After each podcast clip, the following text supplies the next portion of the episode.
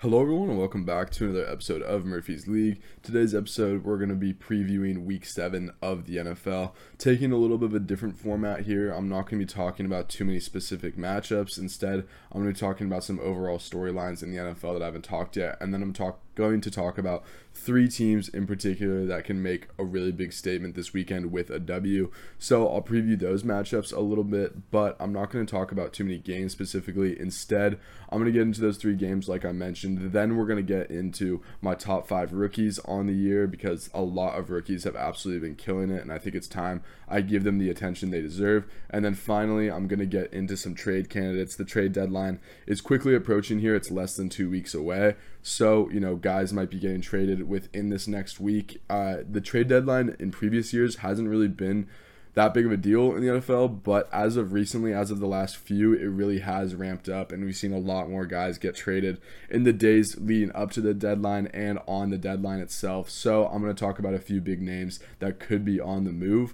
There's going to be timestamps located down below as usual. So if you want to skip to your favorite segment, feel free to go ahead and do that. Of course, like I mentioned, we're going to do statement games right now. So hang around for that if you just want to listen to that. And then top five rookies and then trade candidates. But without further ado, let's get into it all, guys.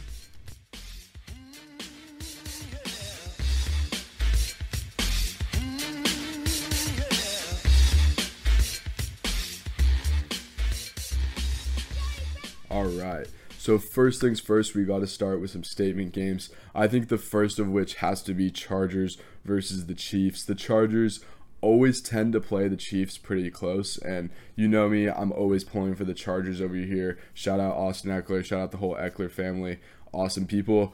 Uh, but just as a game, as a storyline, if they can win this game, it would be absolutely huge. That's not rocket science to say at all. They're currently um, sitting at three and a half point underdogs, if I'm not mistaken. The last I checked, those were the odds. I could check again right now, but I don't think they've shifted.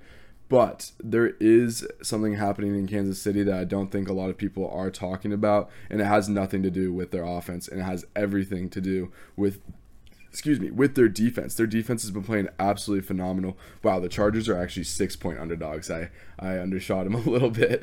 So over under a 48 and a half points. Uh, you know, you know me and the Chargers. Overs are always something I'm looking at whenever they're playing, especially against a team like the Chiefs. The Chiefs haven't quite looked like themselves on offense yet. I mean, the creativity is absolutely still there, but just in terms of the numbers, they're not putting up the sort of numbers you normally expect Patrick Mahomes and the Kansas City Chiefs to put up. Nevertheless, it hasn't mattered. They've ended up, you know, winning a vast majority of their games. The only ones they lost was Week One against the Detroit Lions when they were out, when they were missing a few, a few key players. Whoa, mixing up my words there. But the Chiefs defense, getting back to their point, they're second in points per game currently. They're sixth in yards per game, fourth in touchdowns against, and seventh in yards per play. Those are all really, really yards per play is a little bit of a weird metric, but it's just one of those advanced stats that kind of tells you, you know, how much a team is expected to score against you play over play. Seventh in yards per play is really, really good. Um, anyways, you could still argue that they've had a little bit of an easier schedule to start off this year. Obviously, they've played teams like the Broncos in past weeks. They haven't had the toughest offensive firepower come into their building and play yet. Obviously, their toughest game in their schedule so far was the Lions, which they did end up losing. So there's definitely an argument to be made there that maybe, you know, the league has been really soft on them so far and they haven't needed to put up a lot of numbers to beat a lot of these guys, which, you know, plays into their advantage if you look at a lot of their games. Normally, we're used to always seeing Chiefs games go over their their total, but a lot of them really have been going under this year. It's a trend we've continued to see all year long.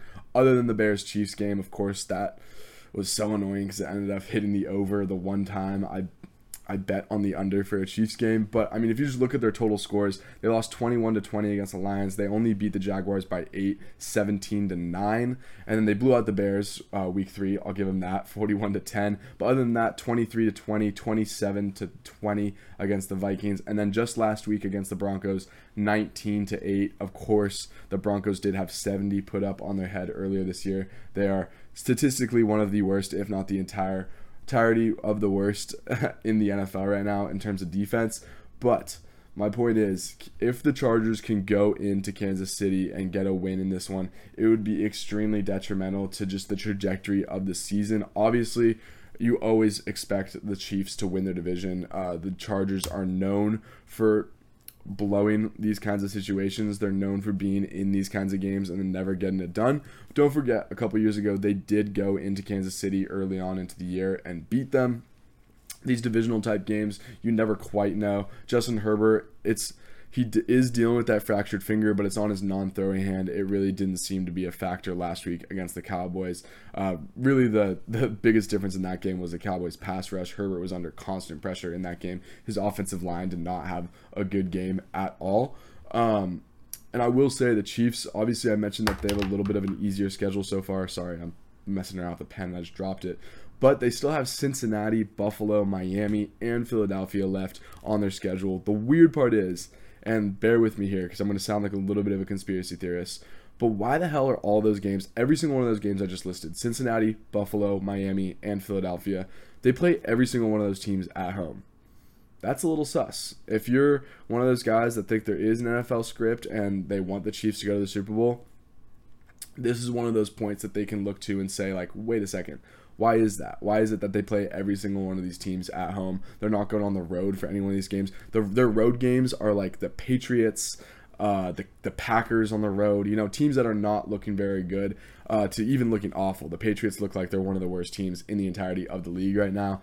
My point is, if the Chargers can go into Kansas City and somehow pull off a W, it would be an absolutely huge statement, not just to the rest of the NFL, but to themselves and to this locker room to instill confidence in this locker room, you know, believe that they still have a shot of winning this division because they've had some gut wrenching losses to start off the year. Obviously, losing to Tennessee, that's not looking good in, on paper. Lost last week against Dallas when they had a shot to win it in the end. And just a few big plays made the difference in that game. If they can go into Kansas City and put their foot down and show the NFL that they are here and they are here to contend, it would do a lot, not just for, you know, the NFL scene, but for their locker room as well up next, and I think this could be the second biggest statement of the week.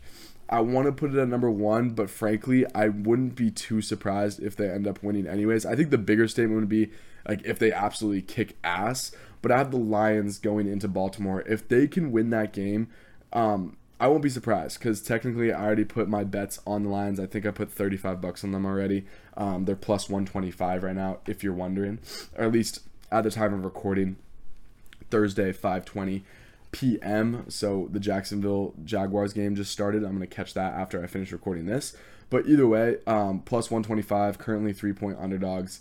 And just to list some stats, Baltimore is playing fantastic, especially on the defensive side of the ball. Really like what their offense has been able to do at times. Obviously, their run game is still a huge component of their offense, with Lamar Jackson being one of, if not the best dual threat quarterback in the entirety of the NFL. So, starting right there, I mean, their offensive run game is still fifth in rushing yards per game. That's a really, really big part of their offense and their passing game is lackluster at times, uh, especially you know as of late. Their receivers really have been letting them down. Lamar Jackson if you've been listening to my podcast, you know I think Lamar Jackson is playing at an MVP type level. His numbers don't quite back it up though because his receivers are letting him down. That Steelers game is just a perfect example of Lamar did everything he could to put his team in a position to win that game, and frankly, he was let down by his receivers. There's nothing you can do about that. But going back to the Baltimore run game and how they've been so good to start off the year and how they have been so good, you know, just in years past, this is nothing new from Baltimore. But the Lions quietly actually have the best run defense in the league. They're first in rushing yards per game. And then even beyond that, because you can say, like, oh, game script can kind of play into that. So you can't always look at just the yards per game because, you know, the Lions have been beating the shit out of teams. So not a lot of teams are going to run the ball against them. That's, you know, you can make that argument. That's fair. But even in yards per attempt, they're second in the entirety of the NFL in yards per attempt. So that's a really big number to me. And then, of course, going looking at Baltimore's defensive stats, I mean they're fourth in yards per game, they're second in passing yards against per game, they're second in red zone percentage, 10th in rushing yards against. But again, their offense hasn't fully put it together yet. I think the Lions are really really bought into this year. I love um, everything they've been able to do as far as they can beat you in a multitude of ways. Do they need to get after the quarterback? And if they're pass, if they're playing a super pass heavy offense, you know, they can get home with Aidan Hutchinson and Alim McNeill and some of those other guys along the defensive line, especially Hutchinson. Hutchinson's really emerging as, you know, a top tier pass rusher in the NFL. But then they can they can run the ball on you. They Jared Goff had over 350 yards against a really good Tampa Bay defense last week in their building. So now going on the road, going to Baltimore, I really think they're going to be able to get it done. And after this week, again, especially if they can put up, you know, 30 plus points, win by a touchdown or two, it's really going to put the whole league on notice. Not just that, you know, the Lions are a really, really good team, but they're not true contenders. If they truly beat the brakes off of Baltimore, because we know Baltimore is a perennial playoff team, they typically make the playoffs each and every year. Obviously, a former MVP at quarterback, it would be a huge statement to the rest of the league if the Lions can put a dub together. Even if they just win in general, it's a really good game for the Lions, but if they can seriously like whoop some ass and, you know, bite some kneecaps, as they say, it's going to be a really big statement game for the Lions. But at number one, I think it's no surprise. Sunday Night Football in Philadelphia. The Miami Dolphins have a huge statement game coming up. Miami is still getting a ton of love from the media despite their loss to the Bills 48 to 20 a couple weeks ago. Now they've found themselves going into Philly facing the Eagles that just got punched in the mouth by an angry Jets team. Um, and they're looking to bounce back. I mean, that was definitely. Sorry if you can hear that motorcycle. I'm gonna wait a second. There we go.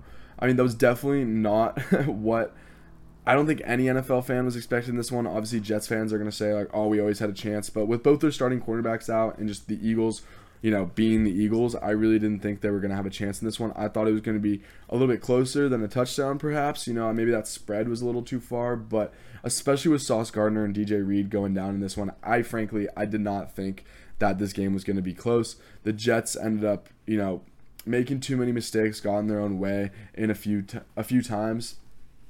Ended up being the difference in this one, um, and you know the Jets got it done. But my point is, Philly hasn't quite looked like themselves all year long, despite you know the immense talent on the roster, despite how good they are and how good they can be. Because we we know how talented this team is, especially you know on in the trenches. Their offensive line, one of the best in the entire uh, NFL. Sounds like Lane Johnson might be good to go in this one. I'm not entirely sure at the time of recording. Um, we'll know once we get closer to kickoff. But their defensive line, we know how good they have been as well. But the biggest weakness of this team by a mile has to be their secondary. Philly is currently 20th in passing yards per game. So as long as Tua can stay protected and Jalen Carter and some of those other guys up front don't absolutely wreck the game plan that Miami has for him, I think they could find a lot of success through the air. I think Jaylen Waddle and Tyreek Hill are going to have very, very good games. Obviously, Tyreek Hill already over 800 yards in six weeks. Absolutely stupid pace. He's on pace for like 2,300 plus yards. It's insane the numbers that this dude has been putting up. But, uh, and it's just, even when you just look at the stats as a team, they're still miles ahead of everybody offensively in the stat sheet. I mean, they're first in total yards per game by nearly 100 yards. That's just insane how many more yards they're putting up than anyone. And I know their stats are super padded um, from that Broncos game, but it, it's still unreal what they've been able to do. They're leading the league in points per game by over a touchdown as well. It's just dummy numbers, and it honestly just looks like a typo when you look at it. But and again, it's only six weeks in. The Broncos are inflating it. I get it, but still, you got to give them credit where credit is due. And as a matchup, there's definitely on paper a way that Miami can definitely exploit this thing. You know, pass the ball a lot. Philly doesn't still doesn't have a lot of their starting secondary pieces back. James Bradberry is the only guy from that Super Bowl squad that's been starting for them. Um, Reed Blankenship has quietly been having a really good year for them at safety, but other than that, a lot of their guys are not ready to go and back there right now. So if Miami can keep Tua upright and they can get this passing game going, not only is I think it's going to be a really high scoring, entertaining game, but I think there's a way where Miami, you know, makes this a statement game, puts their mark on it, and ends up coming out of Philadelphia with a W. But that's going to do it for this segment, and let's get into my top five rookies. All right, top five rookies. Before I get into anything, and of course, I'm going to go five to one, no surprise at all. Let's talk about some honorable mentions really quick. First, I want to give a shout out to Christian Gonzalez. He was fantastic before his, you know, season ending injury. Nice. Sorry if you can hear that, which I know you can, but that is right outside my window. God, I hate those fucking things. Ugh. If you if you have one of those, I'm sorry. I just they're so obnoxious to me. Um, anyways, Christian Gonzalez was having a fantastic start to his young career before he went out for the season with an injury. He is going to be fantastic for a very, very long time. Obviously, basically a picture perfect fit in that system over there in New England. But he's out now. He disqualifies from my list. Sorry, Christian Gonzalez. Brian Branch barely misses the cut as well. You guys know how much I loved him coming out of Alabama. If you've been listening to this podcast, if you listen to my draft rankings, you know that I was super, super high on him. Uh, he can do a little bit of everything, has been doing that so far for the Lions, and he's been all over the place. I mean, he's been physical as a tackler, which showed up on the film in college. He has a lot of PBUs, and he makes up for his lack of athleticism, which is pure instincts and ball knowledge. It's very clear he knows what he's doing out there. Brian Branch deserves an honorable mention. De'Von Achane is another guy. Achane is another guy who deserves an honorable mention on this list. Um, realistically, I think there's definitely an argument you can make that he should be at number five. But frankly, there's just been so many really, really good rookies, and it's just don't get me wrong. I don't want to take anything away from him because system does play a lot into Ricky's success, but this is like the picture perfect system for this guy. He's electric. Don't get me wrong. I love what he's been able to do. He's been super, super entertaining. I love watching a great speedster. But this scheme is absolutely perfect for his skill set, and it's definitely inflating his numbers. He's not going to be able to produce, you know, the amount of yards per carry that he's been able to produce over this first four games of the year. Obviously, now dealing with an injury, going to be out for a little bit of time that's not going to be replicable. Replicable. He's not going to be able to do that. You know, over the course of a season or two, or you know, his career. I will say, but he still has been fantastic, and he definitely needs a shout out in this one. I don't think it's a knock on him by any means. I think it's just more so telling the rookies have just been so damn good this year. And then Bijan Robinson, again, kind of the same deal with Devon, where it's like, it, but it's it's a little different because you could argue if Bijan was getting even more touches, that his numbers would be even better. He's something like fourth in the league in yards right now, fifth in the league in yards um, overall, just as a whole, not not just rookies, but in total. Um, and you could argue that if Tyler Allgeier isn't sneaking so many touches from him, then it could be even higher. But I think the reason why I don't have him making this list, even though he is seriously like, you can make an argument he's already the most talented running back in the league. He's not, but you can definitely make that argument. The thing is, we've seen rookies have this kind of impact and do what he's done before, i.e., you know, Ezekiel Elliott, uh, who else? Saquon Barkley, Kareem Hunt, even in his rookie year, was absolutely fantastic. So, again, I don't want to take anything away from Bijan. He's incredible, incredible talent, incredible player. Going to be really good in this league for a long time. Good system fit down there in Atlanta. But again, it's not really a knock on him. It's just more so all these other rookies have just been so damn good that he just doesn't make the list for me. Also, I just want to give a shout out to basically all the Steelers rookies, but more particularly Keanu Benton and Joey Porter Jr. Really wanted both of those dudes to be Chicago Bears. They ended up going to the same squad in the Pittsburgh Steelers, who they tend to do this. They tend to take players that I really want the Bears to take. It happened with George Pickens a couple years ago. Um, it even happened to Darnell Washington as well, another rookie from this past year. Really wanted him to be a Chicago Bear. Instead, we went the Marcedes Lewis route. So, fuck me, I guess. But either way, the Steelers rookies playing out of their mind. Got to give them a shout out as well. But let's get into number five. Number five, and again, this is definitely the spot where you could, all those guys I just mentioned, you can basically put them in here at number five and take this guy off if you prefer that. But I'm not going to do that. Number five, I have Sam LaPorta. Not only is this dude on pace for 900 yards, which, you know, would put him third all time behind Ditka and Kyle Pitts, but he can block too. And he's been a serious factor in the run game for this team. He has been nothing short of fantastic. There's been so, so many times where he's just so on pace. Obviously, this offense is clicking on all cylinders, but he is he knows his role. He's completing his role, and um, what's the word I'm looking for? And uh, I guess yeah, I guess completing is fine. He's completing his role and working his role absolutely perfectly. He is looking so good. Seriously, like one of the best tight ends in the league already. Coming out of Iowa University, tight end university, got to give a shout out to Sam LaPorta because he is balling right now, doing everything for this Lions team. And I definitely slept on him in the draft process. As a guy that I really didn't pay attention too much, but to be fair to myself, I really didn't pay attention to too many tight ends, anyways. So sorry, I guess. Um, really didn't talk about him too much throughout the draft process, but definitely should have been on my radar a lot more. I'm gonna take a sip of water. Oh yeah, hydrate, folks. Up next, number four, we got Devon Witherspoon. Obviously, this is a theme in this sex, seg- segment, excuse me, whoa. But he's an absolute perfect fit for the Seattle Seahawks. Has that total Legion of Boom mentality about him where one of those things, he's kind of like that Earl Thomas mentality where it doesn't matter what the size of the dog is in the fight, it's the size of the fight in that dog. Devon Witherspoon is the perfect grade A example of that. Not very big as a person, but twitched up in terms of athleticism and he flies around like a madman. Obviously showed out a couple weeks ago in prime time against the Giants, had a pick 6 and two sacks in that game. So I think a lot of people really want to say like holy shit, is this guy like already one of the best corners in the league? Maybe slow down a little bit there, but I mean he's playing like it right now, you know? He's got seven pass deflections. He had a couple more against Ja'Marr Chase in that game last Sunday, 20 tackles on the year as well, doing his thing in run support. Again, not being the biggest guy, but just willing to put his body out on the line for the squad. Absolutely love seeing that on film. And this dude just plays like an absolute maniac. Fits what Seattle's trying to do so well. I love Devon Witherspoon. He was probably my favorite player coming out literally of any position, regardless of position, he's probably my favorite player coming out of the draft last year.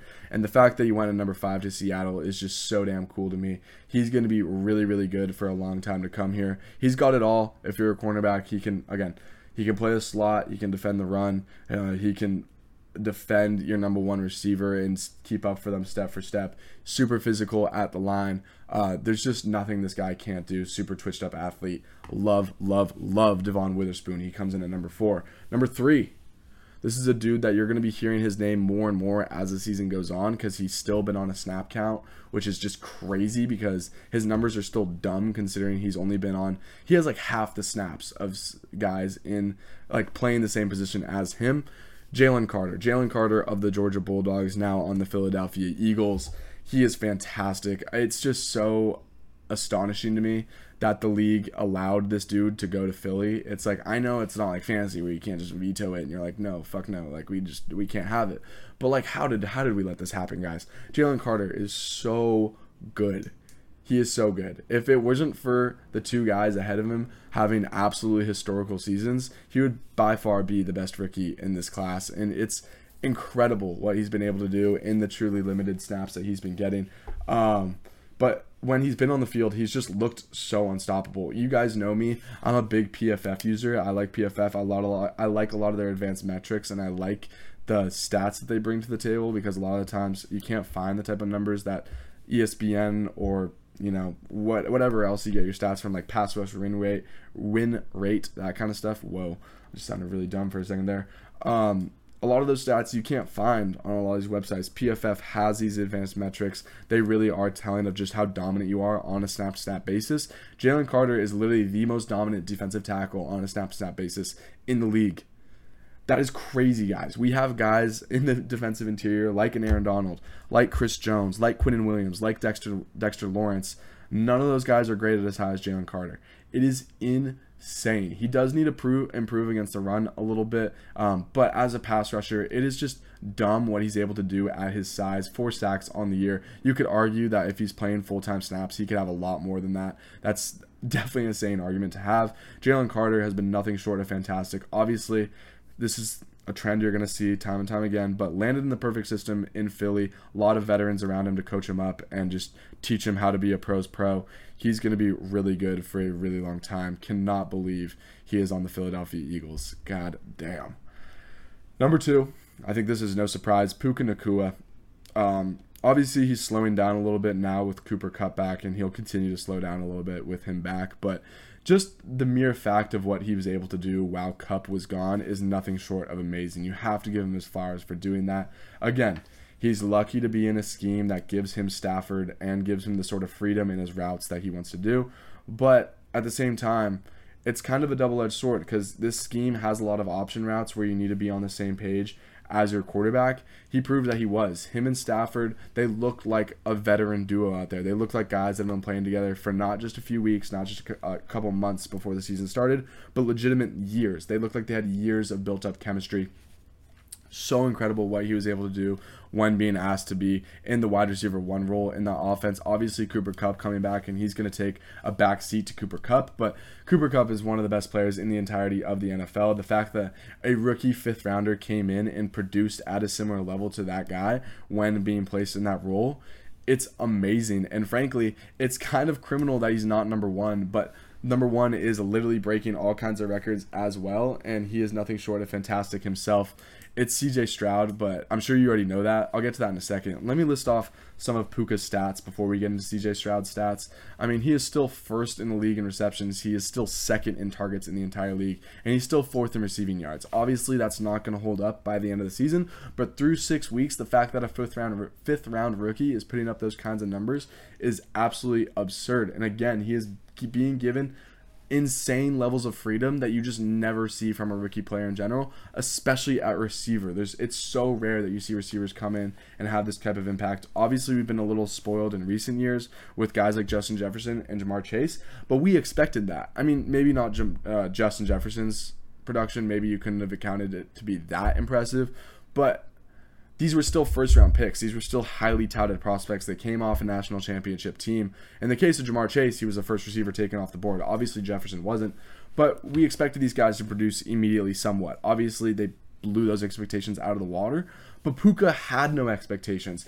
Puka was a fifth round rookie that, frankly, nobody fucking talked about. I don't care who you are. I know you didn't talk about them. Literally, I barely talked about him. The only time I talked about him, and I'm more than willing to admit this, I didn't talk to him about him at all through my entire draft process. It wasn't until I was doing my my whole entire um, what's the word I'm looking for? My previews, my my season long previews, my divisional previews. When the NFC West episode came around, that was the first time where I was like, keep your eye on Puka Nacua. But that was it. It's not like I was I said like, oh my god, Puka has a chance of uh, absolutely shattering rookie records and all this shit. That's not what I said at all. Sorry if you can hear that noise literally all I said was Puka might be forced into the wide receiver one role in this offense. Keep your eye out on him because he's going to have an immediate impact. He's going to be getting snaps earlier. It was something like that. That's all I said. Either way, god damn, there's a lot of noises going on. I'm going to pause this really quick, then let's talk CJ Stroud. All right, sorry about that. Let's get into CJ Stroud though. CJ Stroud, I mean, I'm sure you guys have already heard it all, so I'm going to keep it fairly brief here.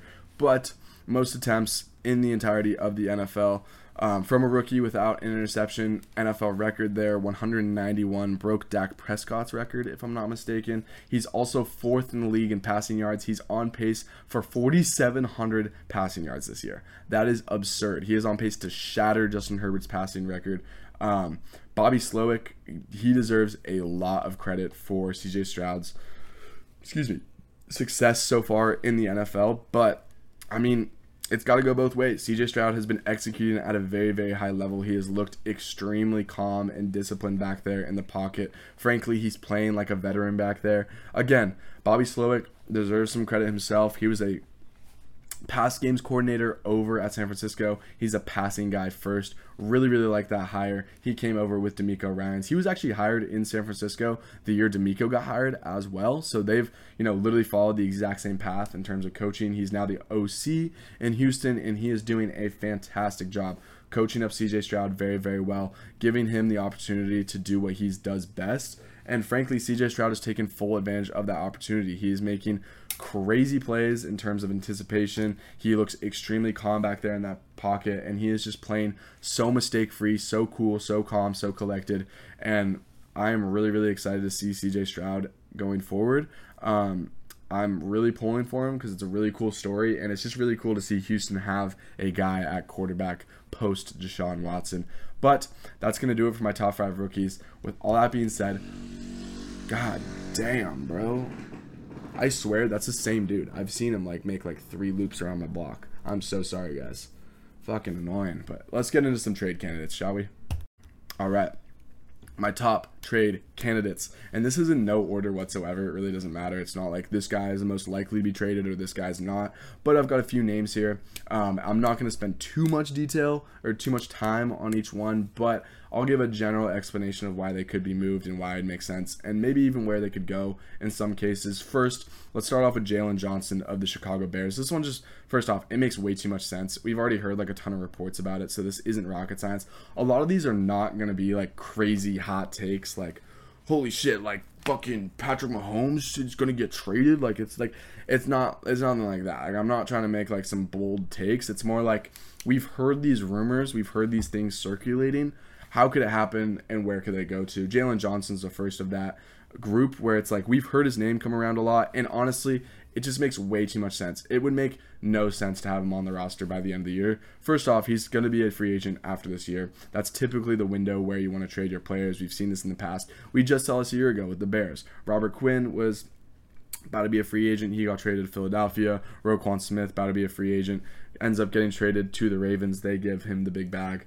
So we've seen this before. This is not this is not rocket science. This is not a surprise, not a hot take. Jaylon Johnson in the last year of his contract, but another reason why he might be on the move is the Bears have been quietly picking up a lot of not even that quietly. They've been adding a lot of cornerback depth to their team, not just in last year's draft, but in the year before that as well. They added Kyler Gordon, Jaquan Brisker with their first two picks. Obviously, Jaquan, a safety, but still a cornerback in that draft. This past year, they added a second round pick in Tyrique Stevenson, another cornerback. And then they also added Terrell Smith, who, for my money, was a really big steal coming out of Minnesota. Really, really good physical freak. Um, and I think those three guys are going to be their guys going forward. Jaylon Johnson could 100% be dealt. There's a lot of teams that are looking for cornerbacks right now and could be eager to do so, especially if they feel like they're in a championship window. So, a few teams that I really think could make a move for Jaylon Johnson. These are two teams that really stick out to me. First off, I think we could be in business with the Eagles again. Obviously, we've done a lot of business with them, traded uh, in the draft with them, traded Robert, Robert Quinn with them. Um, Eagles, a team that are n- not afraid to make moves at all, and they need cornerbacks right now. Darius Slay has been out. They've had a lot of you know uh, problems with depth in their cornerback room. They could definitely be looking to add Jaylon Johnson. And for the same reasons, the Buffalo Bills. Obviously, Tre'Davious White went down earlier this year. This is a team that beyond Tre'Davious doesn't have a whole lot there. Um, I know that there's some guys in terms of like Dane Jackson, Kaiir Elam, Taron Johnson's probably their best um, besides Tre'Davious White. But Jalen Johnson could definitely add a much needed body in that locker room and would make a lot of sense if he was added as well. And again, just makes a lot of sense from the Bears' point of view. Up next, let's go to Jerry Jeudy and Courtland Sutton. For some reason, I've heard Jerry Jeudy's names name more, and again, I think it just comes down to him being in his last year of his rookie contract. That makes a lot of sense to me as well.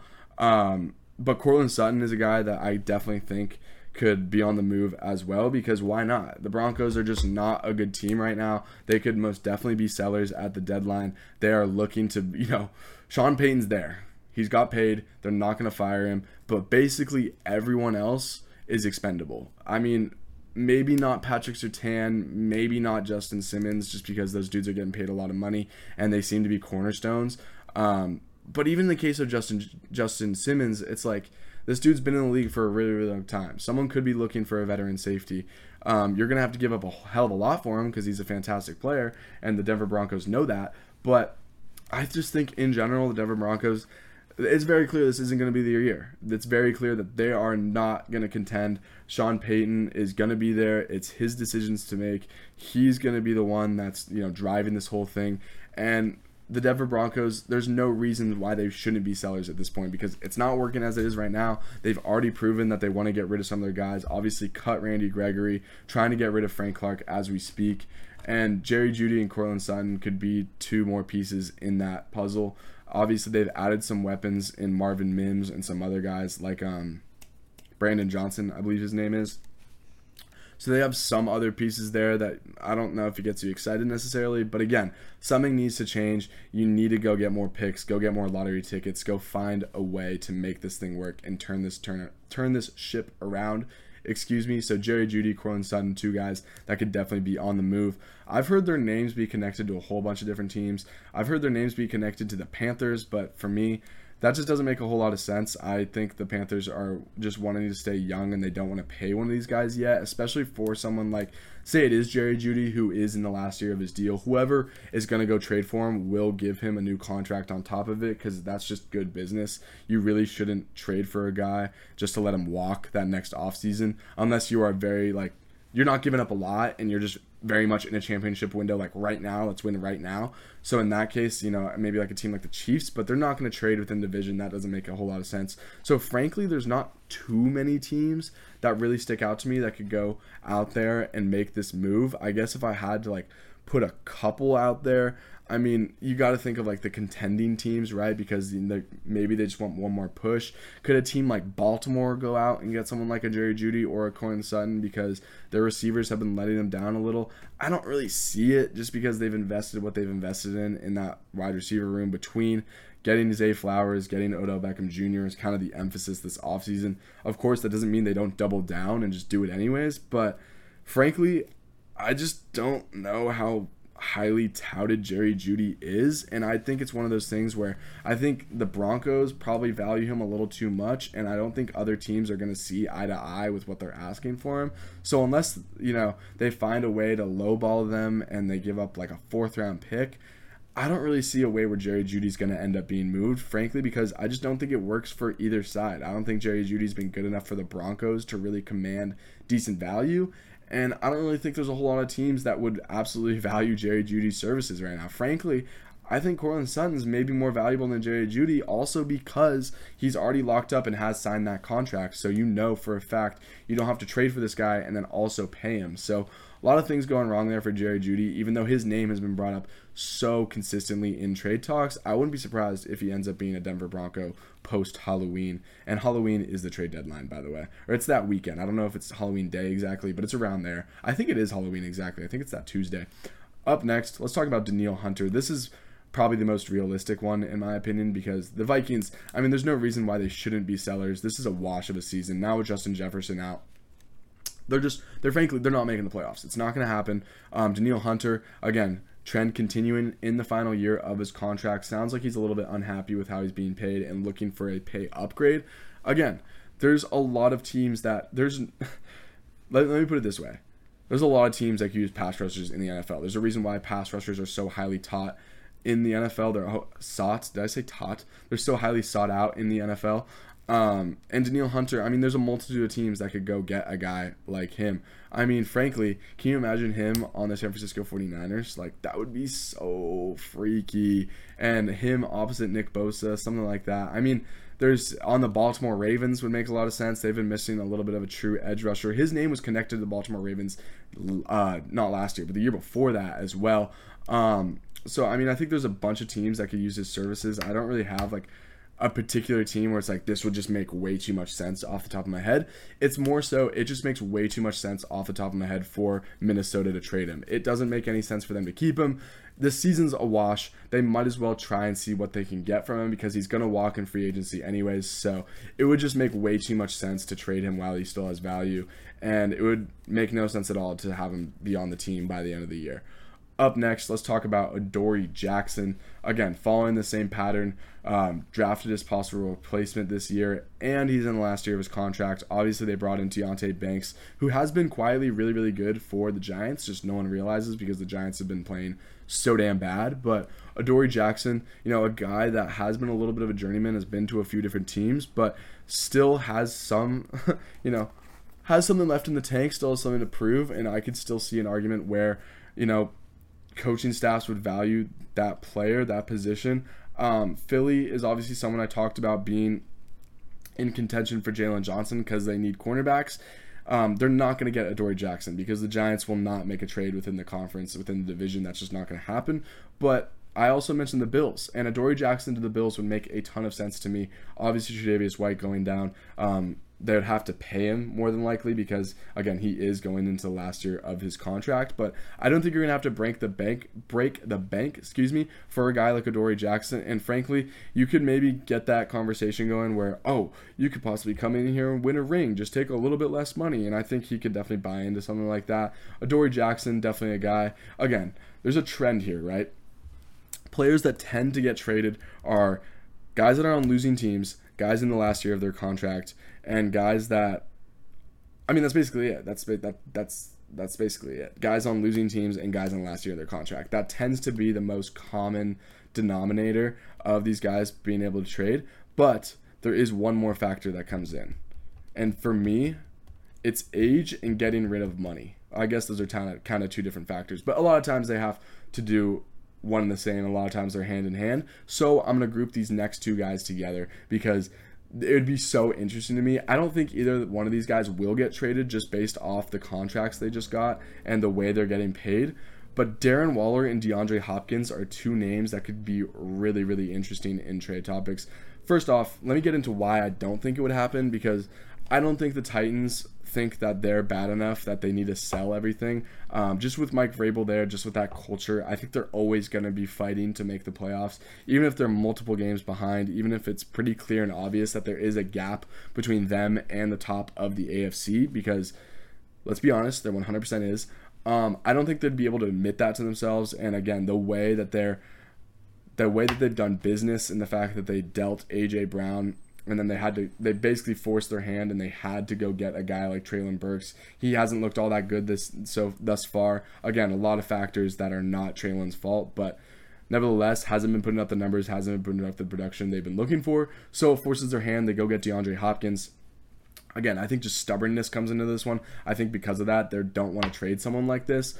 And it's kind of the same way for Darren Waller, where it's like the Giants felt like they were going to make a next step this year. It obviously didn't end up being the case, and now they have the second highest paid tight end in the entirety of the NFL on their team. So it's one of those things where it's like, okay, we're not going to win this with this guy, but they don't have a whole lot of leverage in this situation. And I think that it could be something similar to what we just saw happen with them, where they got Darren Waller at a very cheap price because he is an older tight end, has had a lot of injuries, and he's getting paid a lot of money. So could the Giants do something similar and just say, "Oh fuck it, let's get what we can get." I know this guy's older, but maybe a team like Kansas City that's lacking those perimeter weapons could, you know, give us a call, and if they give us a fourth round pick because we only gave up a third to go get this guy, so be it. You know. I think something like that could happen. Again, I'm not leaning towards it. I'm not betting on it by any means, but it's definitely those are two names that I kind of group together because they're kind of in a similar position, and I think it's really interesting to think about. The, there's two more names I want to talk about before I get I get out of here. I guess three, two and a half, because one of them I don't think is going to be traded. Let's talk about two Panthers. Terrace Marshall has been given permission to seek a trade that's just who fucking cares. Terrace Marshall, no offense, Terrace, and no offense to Panthers fans, Reese, if you're listening to this, I'm sorry. Dude hasn't done shit. He's like, even if he gets traded, it's gonna be like a swap of late round picks. I know he's also going into the last year of his rookie contract, but no one's eager to go get Terrace Marshall and pay this guy immediately. And it's not all Terrace's fault. I mean, he's in a really bad situation there in Carolina. There's been a lot of turmoil within that organization, within that quarterback room. So again, it's not it's not all his fault by any means, but it's pretty clear and obvious that he wasn't going to be part of their future even before the season started. There's a reason why they spent their second round pick on Jonathan Mingo. And then another name that's been coming up a lot, and again, I don't think he's going to be traded, is Brian Burns. Brian Burns, first off, who's going to go get Brian Burns? Who has the capital to go get Brian Burns? That's what I'm wondering because I'm just not seeing a whole lot of fits in that regard. Um, it'd be really interesting to see, you know, a contender go get Brian Burns if a guy like think if Miami went and got Brian Burns, right? That'd be really, really interesting. That'd be really cool. Um, it'd be super entertaining. But he's just too valuable to this franchise. And I just think they're going to ask for too much. I don't think anyone's going to want to give up two two first rounders, maybe even more, to go get someone like Brian Burns. Um, and I just think that the Panthers just value him too much, and it's too much of a valuable position, and he's still too young, and they're still barely paying him. I, I think his contract does kick in this next year, so that's when he's going to start getting paid um, real money.